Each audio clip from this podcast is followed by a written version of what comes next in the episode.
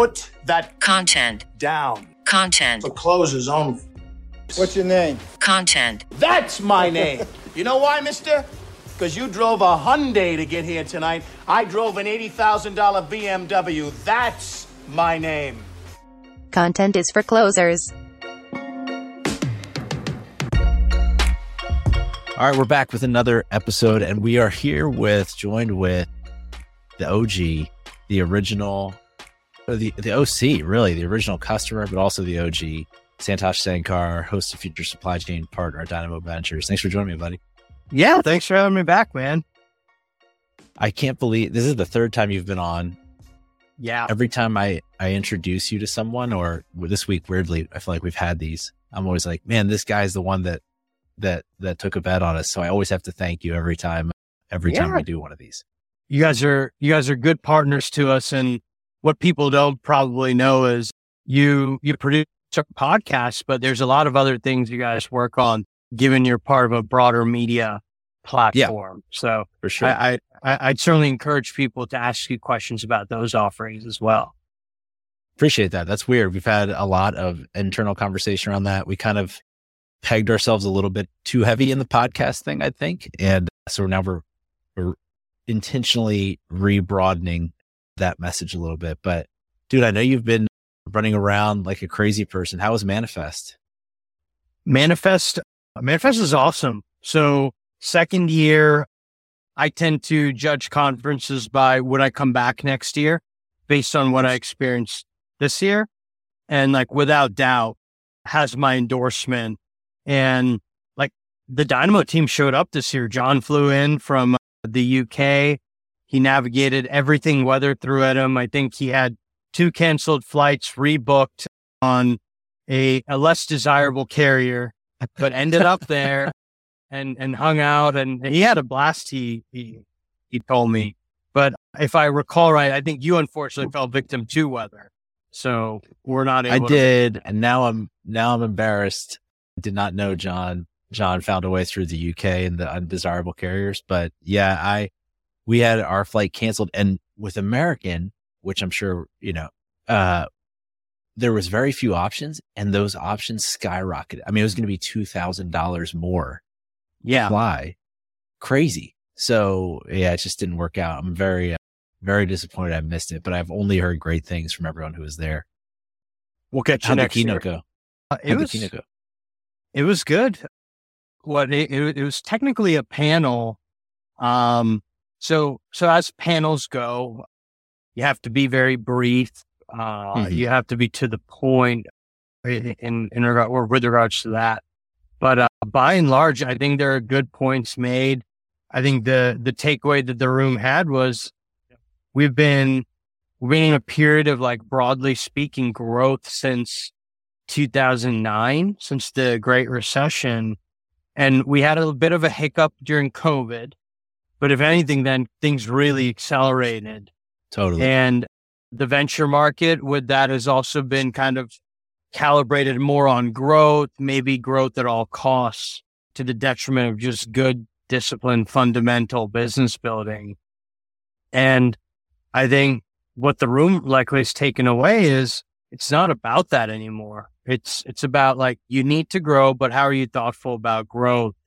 And we're probably going through a, a year here where frankly, growth is not as appreciated. It's actually kind of being very thoughtful about how you build. If you're a later stage business, you know, demonstrating a path to break even, if not profitability is where it's at, which is a much different tune to dance to than a year ago, two years ago, three years ago. So yeah. maybe a bit different. sobering, but equally felt welcome almost as well. It seems like in the conversations I've had in, in this space specifically, supply chain tech, it there's like a renewed energy or almost it's not excitement because obviously the growth times are super exciting, but it's almost like a hey, we're gonna use this as an opportunity. Like we're gonna go figure this out. It's gonna be a up from the ashes type story. And people seem to be embracing that. Yeah. It, it's, it's constraints, right? There, there's basically a new constraint that has been put on entrepreneurs, the teams that they work with. And you know this, you're an entrepreneur. Like entrepreneurial people, when you put constraints on them, it actually forces them to be even more creative. And they find solutions to problems that they did not believe or did not think mm-hmm. existed. Mm-hmm. And I don't founder, a, very early founder that we funded who I remember uh, he was running low on cash and he kind of told me, he goes, listen, like I've actually found out that I'm a better problem solver when my back is about to be put up against the wall. When I have all the cash in the world, when I have all the resources in the world, I tend to find that I may not be as astute in allocating it. So interesting. You have to you have to get creative. I want to talk more about the the environment, but but before we do, how did the event go? I know you held a, an event there as well. Was that? Oh man, it was blast. Yeah, yeah, it was I'm a sorry blast. I missed that. Had a good happy hour because you didn't come. We weren't able to hit our minimum, or really good sprint to the minimum. So a few of us were there, and I was trying to get every. I was trying so hard. Like they're like twenty minutes till like you're done, and like I'm ordering everybody two or three drinks and insisting, you know, take it to go. You'll be okay. Yeah, yeah, yeah. But uh, no, it was a blast. And I, I think, you know, when, when you think about a conference, I think conferences are great. If done right, you bring all the right people together. So it's just a very efficient draw of my time because show up to one yeah. place and I meet like I think on Wednesday, I had a board meeting because the entire board was basically at the event. And wow. then two prior to that, I think there was like seven meetings I had. So it's like hyper efficient. Great. All before happy hour. And a happy hour, I mean, it was a multiplicity. Yeah. So for people who who didn't make to the event and, and didn't get to be a part of all the things fun things we're talking about, you all did record your talk, right? That's the besties talk that we did. So so so there's a few different things. I think the the panel that I did with Peter at Maersk, I believe Eden at Eclipse, who I met literally on the spot, as well as the Leto brothers, should be published in the next couple weeks. And then separate from that, all of the hosts of the happy hour, myself, Tide, Ironspring, Julian Schematic, Chris at Fontinalis, is live. So, um, yeah, that is that is a nice recap for for folks and equally probably some good macro banter amongst the four of us yeah, I loved I loved the allusion to the besties. It made me laugh, and then it was it paid off as well. I thought so. Good, yeah, good conversation to tune into. So we talked a little bit about the environment that we are headed in. The, that that you know, some companies are already probably experiencing more than others, especially the bigger ones. What are you seeing in in the space in regards to the looming recession or, or the slowdown, and how how is that affecting the startups that you all work with? Yeah. So our strongest teams actually started containing costs about a year ago. So oh. they were able to kind of look at the signals, talk to their investors, their boards, look around the corner is, is what I call it. And so that's a great position to, to be in. And some of the some of the younger businesses, right? The pre seed seed businesses that have only recently raised capital, it's much more difficult to ascertain what is the right path forward. Cause you're kind of like, I just raised two and a half million dollars and you're telling me not to do anything. It's like, no, no, no, no. Like what we probably have to go do is review where we were looking to make investments or accelerate burn and what we expected that to drive in the business and figure out one, is that still worth doing or is that the right objective in this kind of renewed environment? And if not, what is it that we should be calibrating towards and what kind of burn should we have? And by and large, hmm. kind of the general advice we've espoused is kind of slow your burn. So, so lower it and slower it. And if you need to accelerate it, accelerate it on the back of customer progress and namely revenue. And until we kind of get signs as to, hey, there's some, some more clarity around the macro right now, like who's to say we may not hit a economic recession in the in the classic sense this year. Although that's what we we saw kind of material slowdown last year, but we we may not quote unquote get two consecutive quarters of GDP growth. But there's a hell of a lot of other challenges we need to deal with as kind of American citizens in the American economy and equally global citizens in the global economy. And the exception to that is there are going to be some businesses, like great businesses, will still be able to figure it out. They'll be able to raise money. And that's where you have a you have a conversation with your board as to, hey, things are growing better than we thought. Should we accelerate and then plan to fundraise?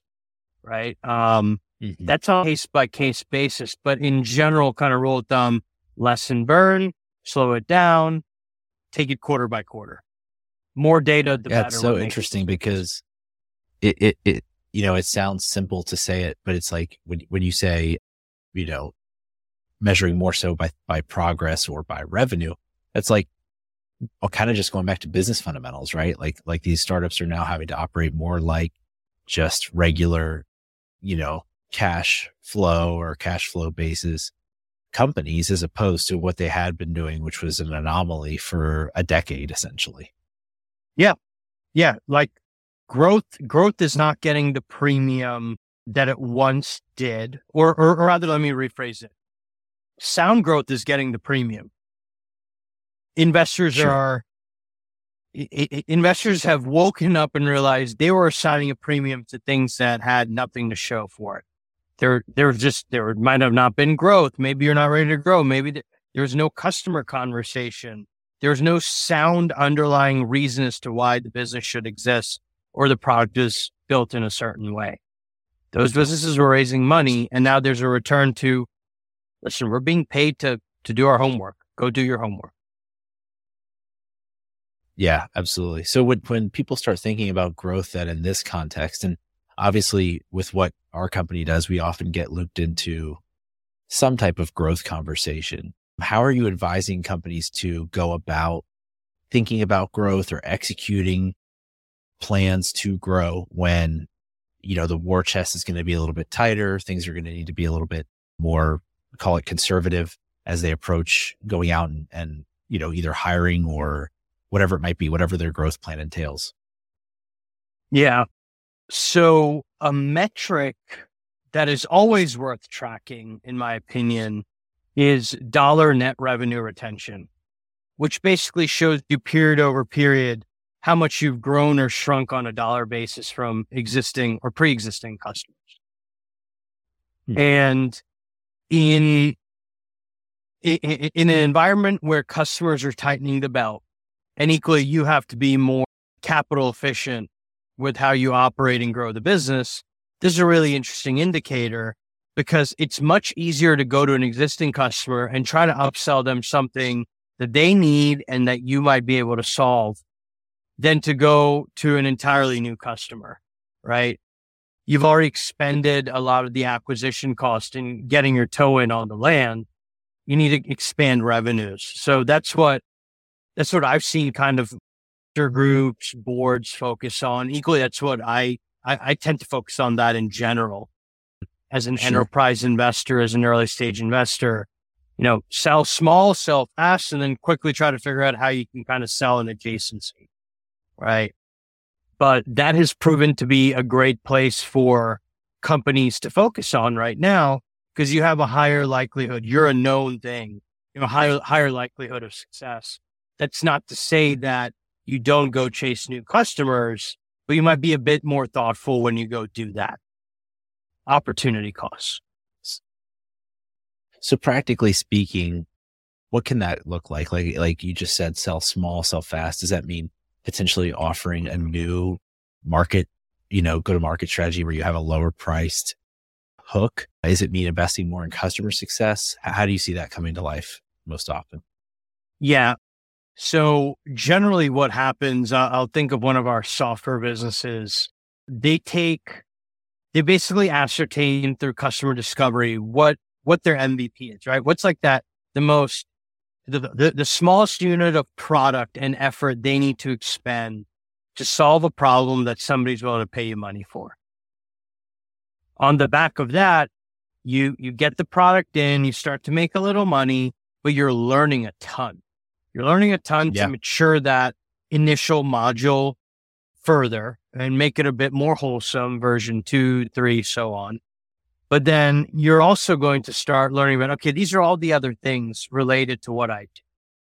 And perhaps a good example of this is a company we have in London called Raft. And James and Nassar at Raft have been amazing. And they actually started the business on the back of vision technology that can read bills of lading. And they can like it could be run over. I've seen some nasty bills of lading, coffee stains, run over, water damage, different languages. They're also not standard documents. It's not like a universal format. So all over the place. And their initial product was basically we can extract data and allow you to dynamically input it into whatever system you need to. Right. Mm. And they sold contract on the back of that. And then increasingly they start to build workflow optimizations adjacent to that, that the freight forwarder would have to deal with.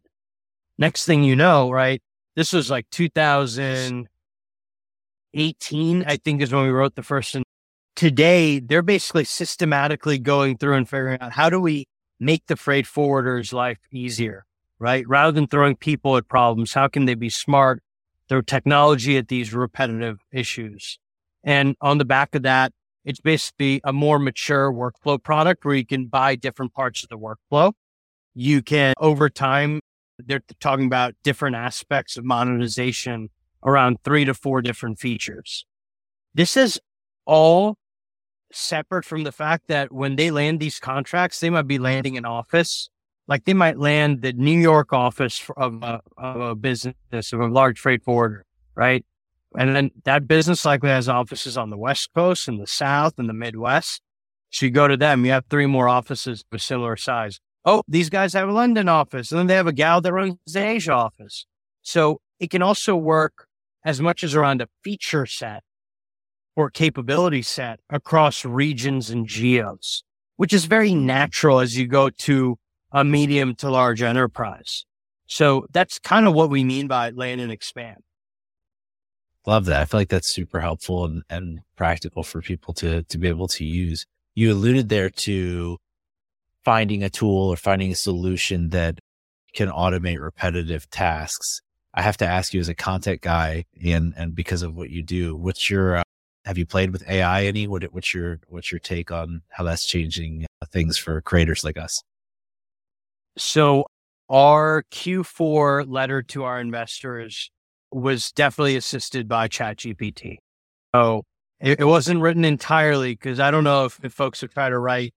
I think that was that was one of our short letters. I think it was five pages. Wow. It's very good at it's very it's very good at helping you start out, but equally helping you synthesize and write something more concise. So almost in an editorial, it, it, it, it can either be in a pre-write fashion or an editorial fashion. But we actually, a few of us got admitted into Notion's AI product over the last week. So we're all messing around Oh, with amazing. that, which is great because it's to embedded get into our that. workflow. Yeah, it's Yeah, uh, it- yeah. it's quite good. I, I I haven't spent enough time with it, but over the last couple of days, I've written some things, hit the magic button, and it kind of just takes some of the fluff out. And when I read it, I was like, oh yeah, I didn't need any of that. It doesn't add mm-hmm. anything to my copy, right? But we have a mantra here because a, a seed fund is a small business, right? And so we we have a mantra as to if we're doing it more than two times in a year, we need to document it. And when we document it, we need to figure out can we automate it so a human never needs to worry about it Wow. or doesn't need to worry about it as much. And if that's not entirely possible, then document it thoroughly so somebody else on the team could pick it up and actually do the task. And so we're like heavy users of Zapier.